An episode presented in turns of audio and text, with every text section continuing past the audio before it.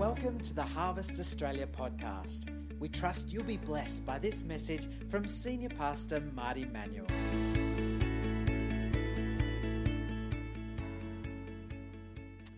Well, it's good to stay hungry, isn't it?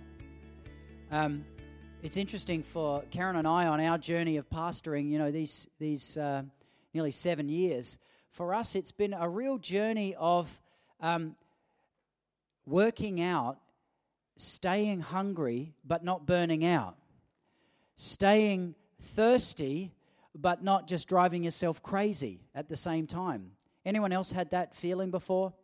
and it's like you know it, lord if you if you don't send revival in the next week i'm going to die and then he doesn't send revival and it's like all right well i don't really want to die so i'll just put it off a little bit another month another year and so it's also it's for us it's a journey of learning how to posture our hearts staying hungry but staying growing and still operating in in a community still operating in our jobs and in our our roles of life that god gives us. Um, but there's one thing that never can leave us and that is the presence of god we can never do without the presence of God. And so it doesn't matter how good we get or how, how busy we get, we can never do without the presence of God. And it's, it's like Moses said Lord, don't send us. Don't give me a new job. Don't promote me unless your presence goes with us. And that's what we continually say because we need his presence. And um, I, I, suppose I say that just to continually keep that in the forefront of who we are. We're a people of his presence. And, uh, you know, I've said it before, but no matter how nice my haircut is, I still like the presence of God better than anything else. And so um, just poke the person next to you and just say, You're looking good this morning. And wives, just poke your husbands and say, Why don't you get a hairdo like that?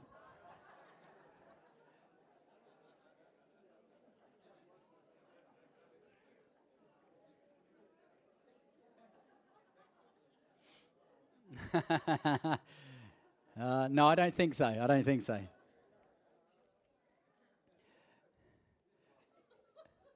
Russ, nice look. All right, good, good. Um, okay, I'm leaving it right there. I'll get myself into some serious strife. Okay, today, um, this I've never spoken on this before, and it was kind of strange this week when I was thinking about it. Because I was actually sort of um, challenging the Lord in my own little way and saying, well, that's not really even a sermon. That's not a sermon title. But um, anyway, so turn to Exodus chapter 3, and we'll see if we can make some sort of sermon out of this. Um, if not, we'll just sort of find something to do. Um, Exodus chapter 3. I'm going to start from verse 10, and uh, this is very familiar to most of you. Moses, the burning bush experience. The Lord meets him in the bush and really this is his, his calling um, to lead the people um, out of Egypt. And so this is the pinnacle moment in Moses' life where he's called to ministry, if you like. And uh, so I want to I want to just pick up from verse 10. I'm going to jump around a little bit over chapter 3 and 4, so try and stay with me and we'll, we'll get the gist of it. Uh, so from verse 10, it says, Therefore, come now and I'll send you to Pharaoh. This is the Lord speaking to Moses through the bush, so that you may bring my people, the sons of Israel, out of Egypt. But Moses said to God, Who am I that I should go to Pharaoh and that I should bring the sons of Israel out of Egypt? And he said, Certainly I will be with you. And this shall be the sign to you that it is I who have sent you. When you've brought the people out of Egypt, you shall worship God at this mountain. Then Moses said to God, Behold, I am going to the sons of Israel, and I will say to them, The God of your fathers has sent me to you. Now, they may say to me, What is his name? What shall I say to them? And God said to Moses, I am who I am. And he said, Thus you shall say to the sons of Israel, I am, has sent me to you. God furthermore said to Moses, Thus you shall say to the sons of Israel, The Lord, the God of your fathers, the God of Abraham, Isaac, and Jacob, has sent me to you. This is my name forever, and this is my memorial name to all generations. Go and gather the elders of Israel together and say to them, The Lord, the God of your fathers, the God of Abraham, Isaac, and Jacob, has appeared to, to me, saying, I am indeed concerned about you and what has been done to you in Egypt. So I said, I will. So I said, I will bring you up out of the affliction of Egypt to the land of the Canaanite and the Hittite and, and we'll keep going. And then I'm going to skip over into verse 18. They will pay heed to what you say, and you, you with the elders of Israel come to the king of Egypt, and you'll say to them, The Lord, the God of the Hebrews, has met with us. So now, please, let us go three days' journey into the wilderness so that we may sacrifice to the Lord our God. But I know that the king of Egypt will not permit you to go, except under compulsion. So I'll stretch out my hand and strike Egypt with many miracles, etc. Go to, go to chapter 4, verse 1. Then Moses said, What if they will not believe me or listen to what I say? For they may say, The Lord has not appeared to you. The Lord has said to him, What is that in your hand? And he said, A staff. Then he said, Throw it to the ground. So he threw it to the ground, and it became a serpent. And Moses fled from it. But the Lord said to Moses, Stretch out your hand and grasp it by its tail. So he stretched out his hand and caught it, and it became a staff in his hand that they may believe that the Lord, the God of their fathers, the God of Abraham, Isaac, and Jacob, has appeared to you. The Lord furthermore said to him, Now put your hand into your bosom. So he took his hand, put it into his bosom, and when he took it out, behold, his hand was leprous like snow. Then he said to him, Put your hand into your bosom again. Then he set his hand into his bosom. I know, weird word, but it's there. And he took it out of his bosom, and behold, it was restored like the rest of his flesh. If they will not believe you or heed the witness of the first sign, they may believe the witness of the last. But if they don't believe the first two signs or heed what you say, then take some water into the Nile.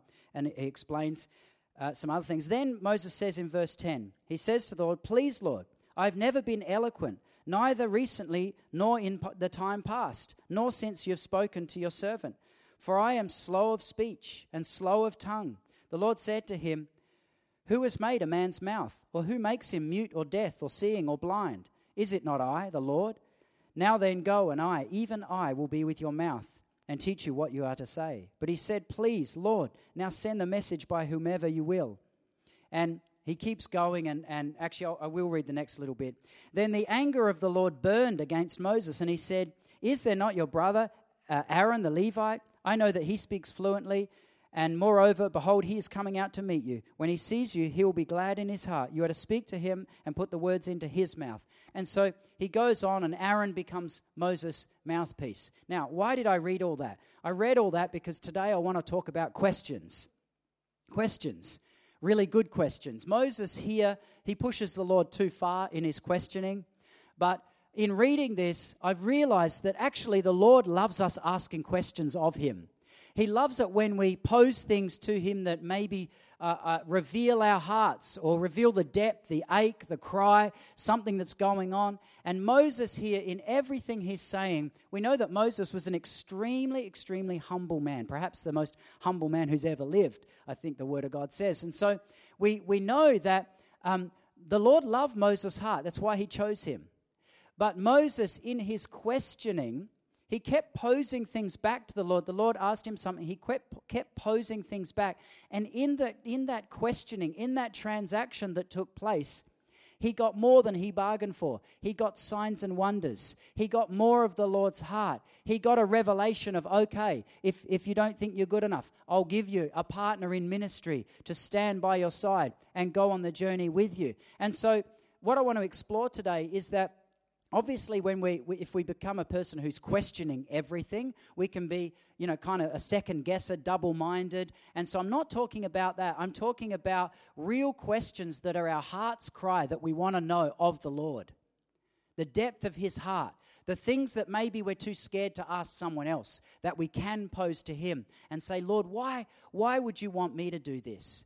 And so i want to explore that a little bit today. And there's three areas of questioning that I want to cover. And the first area is questions of God. Moses, here in Exodus 3 and 4, um, was the pinnacle of his. Uh, of his life, in a way, he's meeting with the Lord. He's right there, speaking uh, as if speaking to you and I. Um, and and you would think for most of us, we would probably um, if the Lord appeared to us, even if the Holy Spirit spoke to us this morning, something very clearly, um, we would, most of us say, Wow, I've heard the Lord. Now I'm just going to go and do that. But Moses, in his humility, knew his own weakness.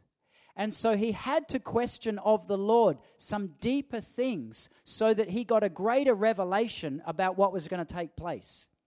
And so, our questioning of the Lord sometimes, if we're going to the Lord and we're saying, Lord, how, what does that look like? Now, often we can get ourselves a little bit caught up with questioning because it can become kind of a spiraling thing. Like, why did that happen? Why didn't that happen? Why hasn't this broken through in my life? Why haven't I been released into that area of uh, ministry or job or career or family? Or, and so this can become quite a negative thing. I'm not talking about that because sometimes we can end up spending years asking the wrong question.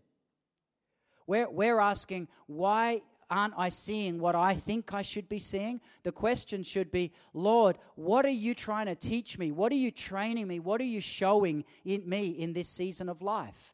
And so we can spend a long time spiraling around the symptom and not the cause. Do you know what I mean by that? And so it can often become a, a, quite a negative spiral if we begin asking all the symptomatic questions rather than the root cause. Lord, what are you trying to show me in what you're not doing? What are you trying to tell me in what I'm not hearing? What are you trying to reveal to me when I'm not finding you? Seek and you shall find. And so, like Moses, we then pose another question of the Lord. And even in our humility, if we have a humble heart before the Lord, we then ask another question. And so, one of the areas for, for us that we find um, a great load of wisdom you thinking, what am I going to say there? But a huge amount of wisdom from, for us comes from asking really, really good questions of other people, really godly people, people who have greater fruit in their life than what we do. And, and this is something that we look for. And this is the second area of question. First area is questions of God. Second area is questions of godly people. And, um, and so we do this regularly. Um, doesn't, you know, as long as it's someone who's bearing a lot of fruit for the kingdom of God. And that's what we look for. Um, a lot of people have a lot of opinions. But more than listening to their opinions, we need to look at the fruit coming out of their life. Because, you know, where there's fruit, there's a root. And if the fruit's good, the root is good. If the fruit's barren, then the root isn't so good. So it doesn't matter what's coming out of the mouth. We need to look at the evidence. We need to look at the testimony. We look, need to look at the fruit coming out of their life. How do they speak? How do they live? What does their family live like? What is, what is the atmosphere around them? Is it positive or is it negative? Is it of faith or is it of fear? Is it one where I feel lifted up or pulled down? And when we look at the fruit of other people's lives, we'll know pretty quickly whether we want to eat of that fruit or not. And this is like a topic of our life because we, we, we try and um, really uh, uh, even assess ourselves and make sure the fruit of our lives is bearing is healthy. And as soon as we see some little fruit coming out that might be not so good, a bit bruised or not so good, then we try and, okay, what's the root of that? What, what do we need to do? And so Karen and I often have this conversation okay, are we, are we okay here? Are we not okay there? Um, but this is something we've learned from other people. And, and we're blessed in many ways because we get to hang around a lot of great godly leaders around the world. And um, I can remember just about every time that we're with them for maybe it's lunch or dinner or um, spending some time with them, there will barely be a conversation or, a, or an afternoon go by where we're not actually posturing ourselves to know nothing and ask questions and not assume that we have the answers because that's a valuable time where we, we sit humbly like Moses did and we pose questions. So, okay, how do you go about doing that? How do you, ch- how do you find breakthrough through that challenge? How do you treat this situation? How do you work through those things in your marriage? How do you work those things through in relationships? How do you get financial breakthrough? How do you see some of the fruit that you see in your life? And so we, we've done this for years and years and years with um, those uh, leaders in ministry. Um, but I've said it before a number of times. I, I do it in any area, um, whether it's finances. Uh, I, I, try to find people who are very successful financially. I say, all right, how do you do what you do? How do you how do you find that kind of breakthrough? And whether they're a believer or not, there's normally a key somewhere in there that you can take away and get an upgrade. And so um, when we don't posture ourselves to know everything and have an answer for everything, we're going to become very, very wise because we're going to learn a lot from a lot of people. And I've used this example a number of times, but um, in business, when we first started out in business, um, I don't know how many years ago it was now 10, 12, 14 years ago, something like that. Um, Well, I was 26, so there you go, 14 years. Okay. But um, I remember one of the first things I did was get as many of the really good business people in Adelaide, uh, Christian business people that I could find, and I would try and tee up a meeting with them. So I'd drive wherever I had to go, or if it's interstate, fly over and see them, and I'd search them out, and I'd go and say, listen, if I can just have an hour of your time, I just want to ask you some questions. And so um, those times were some of the most valuable times for me in business, even though it wasn't a long amount of time. The gems that I got from some of those leaders led me to the breakthroughs in business that we eventually had. And so it's amazing what half an hour of questioning godly people who have incredible fruit in their lives. It's amazing what that time can have because if you let them uh, right, rightfully speak into your situation, there can be so much wisdom that you can collect. But here's the thing that we always look for look for strong marriage, look for strong fruit, look for fruit coming out of their mouths because it might be that they have great fruit in one area. I'm talking about believers, talking about believers because so many people have opinions.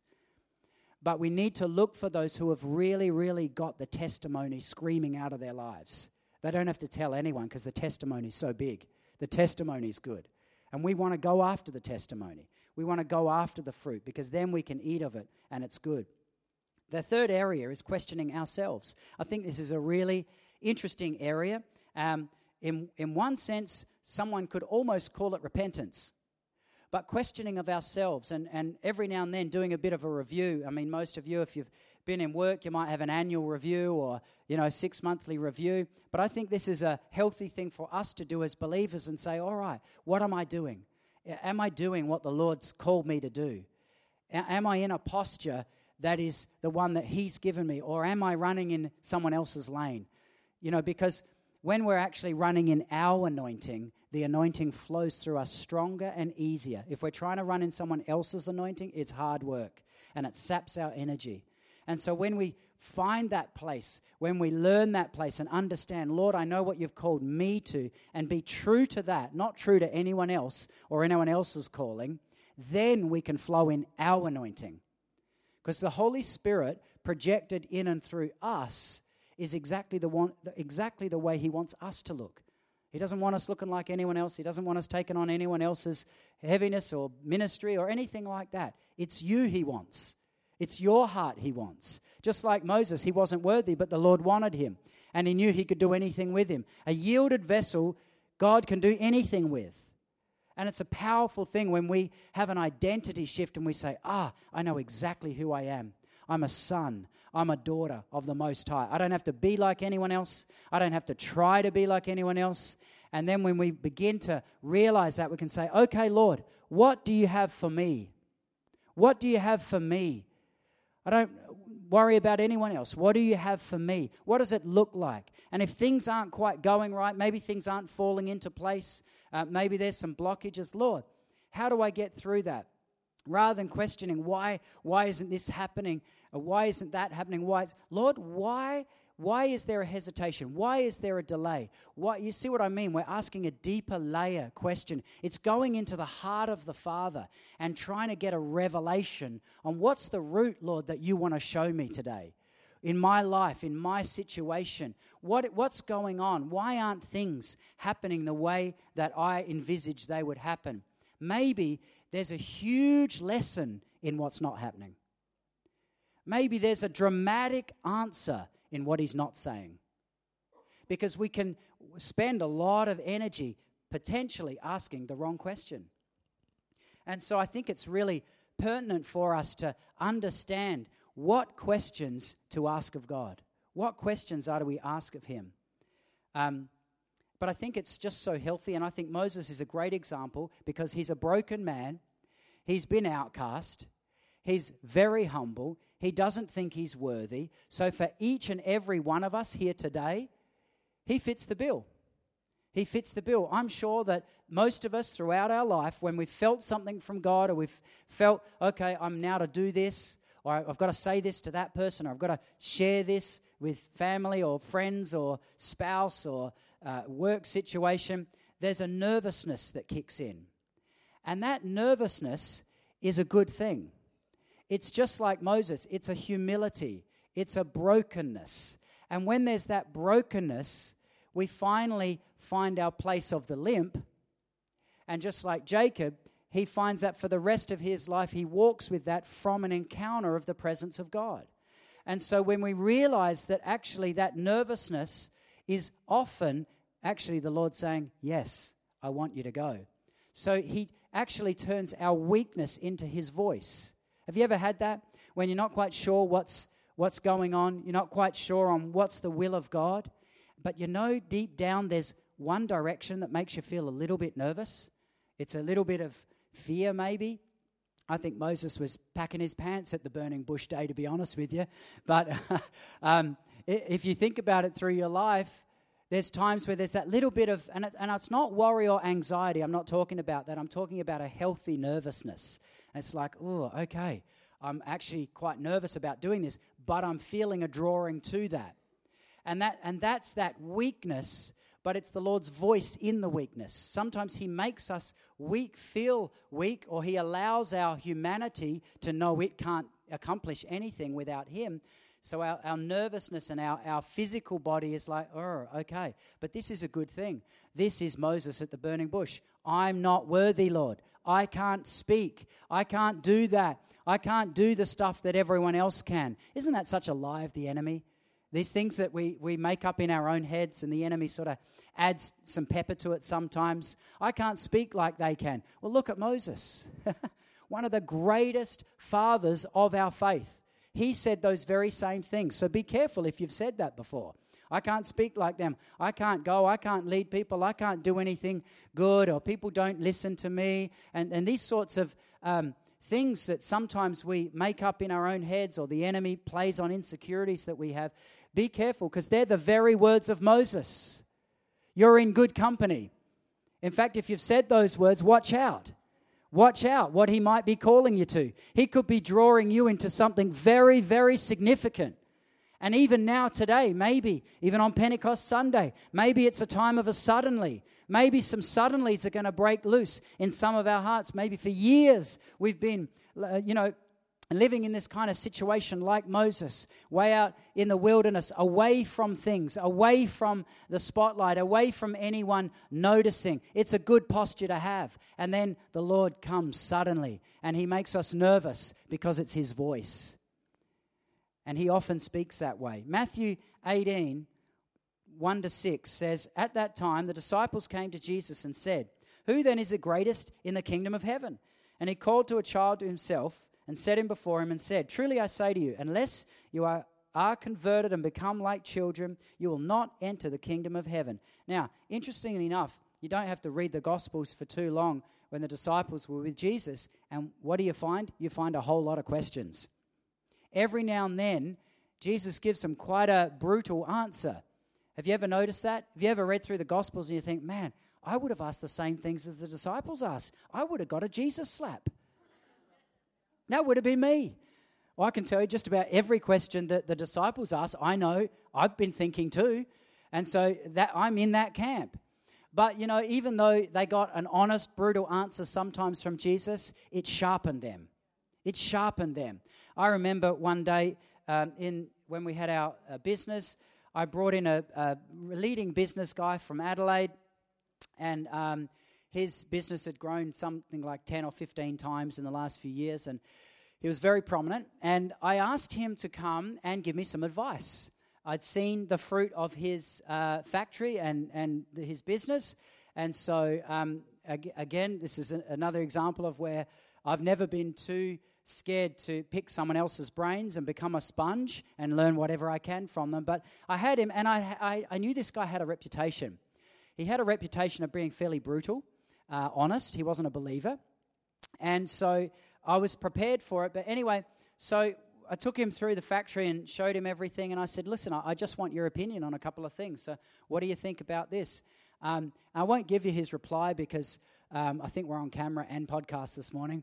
Um, but, um, but it was very, very frank. He used a lot of French, I think. Um, and um, he really gave me a whole expletive of basically get rid of this thing. And it was a certain area of our plant that wasn't producing fruit.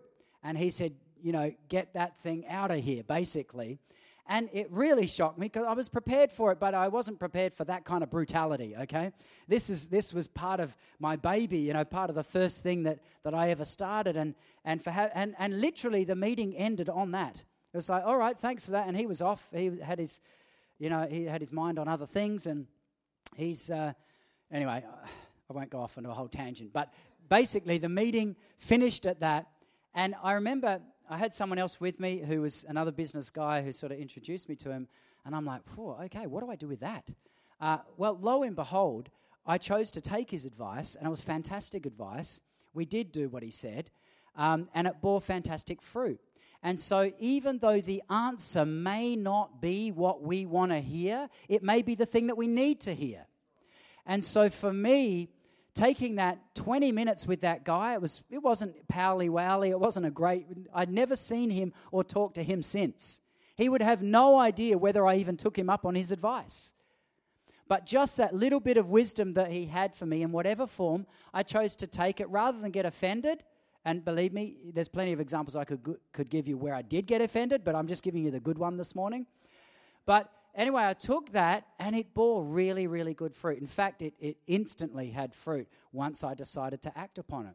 And so, even though I didn't like what he said, I took it, realized it was truth, realized it was right, and I thought, okay, I'm glad I asked that question. And this is what the disciples did. They're learning from Jesus. I mean, they had no template, they had no, no New Testament to read like we have. I mean, can you imagine? We have enough confusion when revival breaks out in any city or nation nowadays. I mean, Toronto, for example, so much confusion, so many people saying, oh, there's this and that. Remember, the disciples had no New Testament to go back to and say, this is what the prophets spoke of. You know what I mean? Uh, of course, they did in the book of Acts, they referred back to that, but then no, no template for healings and signs and wonders coming in that way. And so this is all new to them, all new to them. Even demons coming out in this way was new. It's a, it was a new covenant style thing of, of the impartation of God in us. And so we can see that we now have so much of a template to go from, but we need to ask questions. Lord, what are you doing? What are you saying? What aren't you saying? Where's the blockages in my life? It's a really, really healthy question to ask. Where am I not bearing fruit? Where are people running away from me and not to me? Why aren't I seeing the kind of fruit that I actually thought I would be by now? Why is that not happening?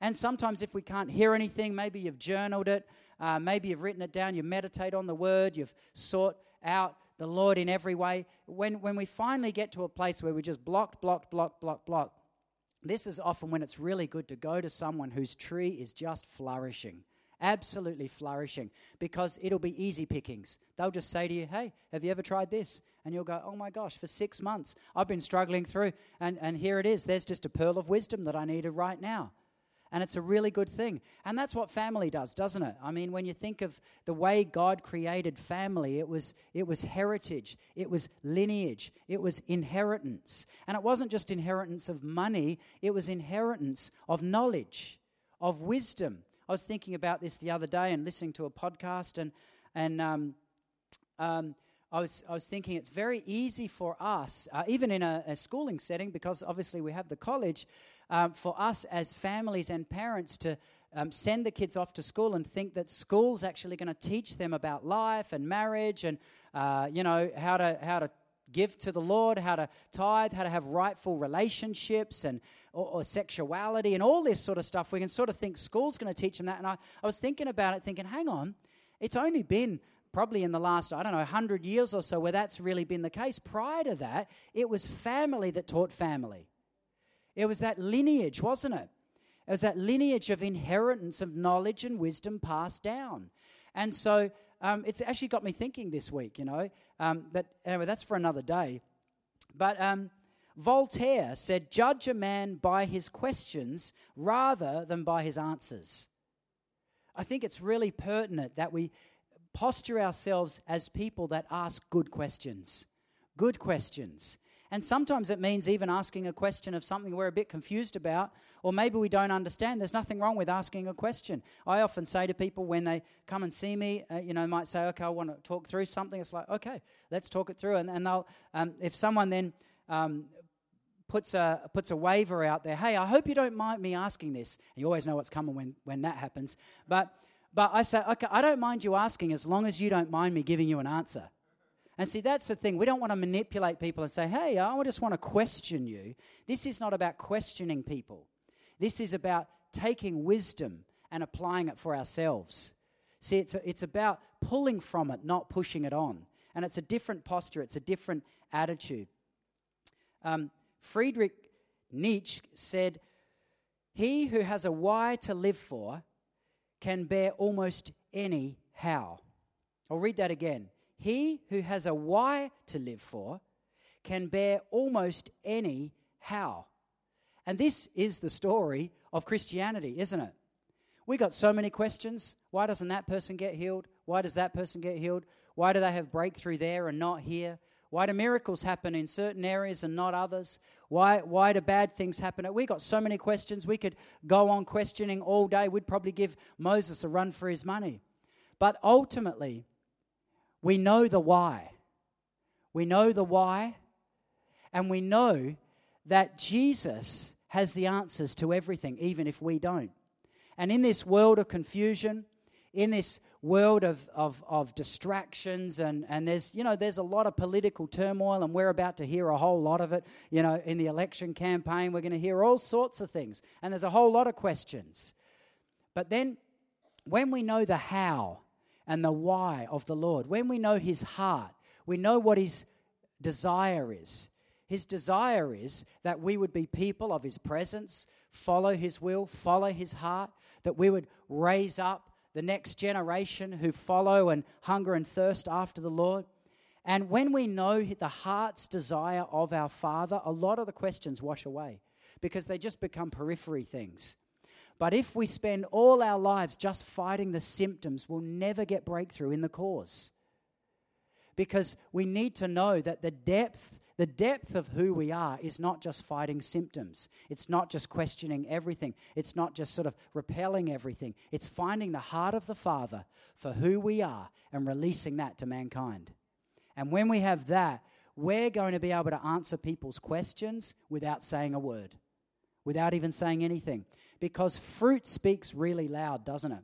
Just like me in my business situations, when, when I've gone and sought after particular business people, I don't know them from a piece of cake. I don't know if half of them are saved or not. It hasn't really mattered. But what I've needed is someone who has the fruit. And so I've gone after people with the fruit. And this is what happens in the testimony of Jesus in our lives. People will want the fruit if they can see it and taste it in who we are, in how we live. And this is, this is the witness of Jesus in us, isn't it? This is the lamp, this is the light of the world. Probing searches for full revelation. I want to finish with this. Reading through Moses here, I was um, struck at how sharp God was with him. it actually said, The Lord's anger burned against Moses. Now, I hope I've never made the Lord's anger burn against me, but here we have a man of God about to do one of the greatest things in the history of mankind for the Lord, and his anger burned against him because he kept questioning. He kept questioning, and the questioning then turned into doubting. But in his but at, at that point before doubting himself, the questioning, the questioning, he got greater and greater revelation. And this this, I think, is a pearl of wisdom for us. That when we become people who question, when we grow in our questioning of the Lord, Lord, what would you like to do in this situation? Uh, and Shampa shared with us a lot when, uh, when we were with her that, you know, so much, so much, so often it is that we're to do nothing. So often it is to we're not actually to share that with someone. Maybe it's for us to take away and intercede for that person or, or share with the Lord that burden that He's showing us or that breakthrough or whatever it might be. And, and that takes a really, really wise person to do that rather than blurt it out at the first minute. And so, probing the Lord, releases greater revelation, probing him on his heart for things. Lord, what is your heart for this area? What is your heart for my workplace? What is your heart for that situation? What is your heart for our family? What is your heart on these things? And as we probe, as we probe, he gives us greater revelation. As we ask wise people, they can release wisdom to us, and we grow bigger. And ultimately, that's what we're asking the Lord to do, isn't it? To, for Him to grow bigger and bigger in us. So I want you to stand this morning.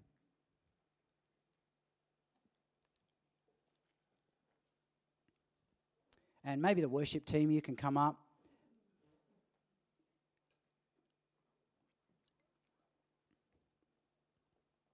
Lord, we ask that today you would release a greater depth of your heart, Lord. Lord, for searching out the depths of who you are, for searching out what you're doing even in our life this morning.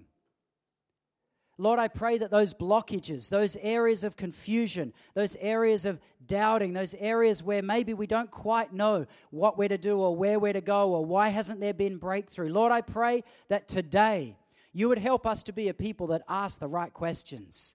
Lord, who wait on you, who listen to you. Lord, I pray that you would empty us of, empty us of pride Empty us of arrogance, of, of anything that gets in the way of your wisdom and your power being released in and through us in every way possible. Lord, we ask even today that your Holy Spirit would help us, would fill us again, fill us again, and make us a people, Lord, that desire the fruit of the kingdom. The fruit of the kingdom. The fruit of the kingdom. The incredible fruit of the kingdom. Lord, we pray that you would wipe away, wash away areas and distractions and things that are not of you, things that are restricting the flow of your presence through us.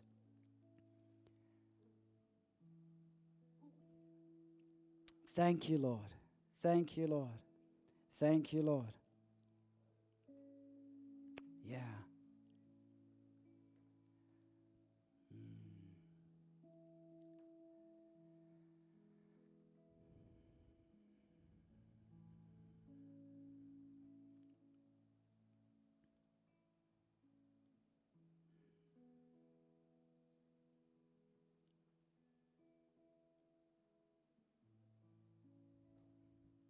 I want to pray just a, a corporate prayer today. That's what I feel to do. And if you're in the posture this morning that maybe there isn't the breakthrough and there is those blockages and things aren't quite happening and, and you're ready, you're ready, like Moses, you're ready to just say, Lord, however you want to, however you want to, you bring the breakthrough. Lord, I'm asking I'm asking for breakthrough. I'm asking for release. I'm asking for everything you've promised me. But I let go of I let go of the method. I let go of how you're going to use me. I let go of my ideal way of releasing this. But Lord, I'm desperate for you. Lord, I'm hungry for you to release the, the breakthrough. I'm hungry for you to release the new level, the new day. If that's you, just raise your hands and I just want to pray corporately over us. Thank you, Lord. Thank you, Lord. Thank you, Lord. Lord, you see our hearts today. You see our hearts today. And I pray, Lord, that you would take us seriously at our heart's cry, that you would hear our heart's cry this morning that cries out for more. It cries out for breakthrough. It cries out for release. It cries out for the depths of the heart of the Father to be poured into us and out of us. And Lord, we pray that you would become so big in us, so big in us. I pray for breakthrough anointing this morning in Jesus' name. Breakthrough anointing, breakthrough anointing in the name of Jesus. In the name of Jesus. Lord, that doors would open, that doors would open. Lord, that wisdom would be found. Lord, that we would hear your voice. We would hear your voice. Lord, I pray this week that wisdom voices would speak over us wisdom voices would speak over us. Holy Spirit, I pray that you would speak to us. You would lift us up. You would strengthen us. We thank you for breakthrough. Thank you for breakthrough. Thank you for your anointing. Thank you, Holy Spirit. Thank you, Holy Spirit. Just begin to thank Him for breakthrough and for release already. Just by faith, begin to do that now. Thank you, Holy Spirit, our comforter, our counselor, our advocate. Come, Holy Spirit. Come, Holy Spirit. We pray for refreshing. We pray for energy where there's been weakness, Lord. We pray for life where there's been death. We pray for hope where there's been no hope. Lord, we pray for release today in Jesus' name. Thank you, Holy Spirit. Thank you, Holy Spirit. Yes, yes, Lord. Praise your name, Lord. Praise your name, Lord.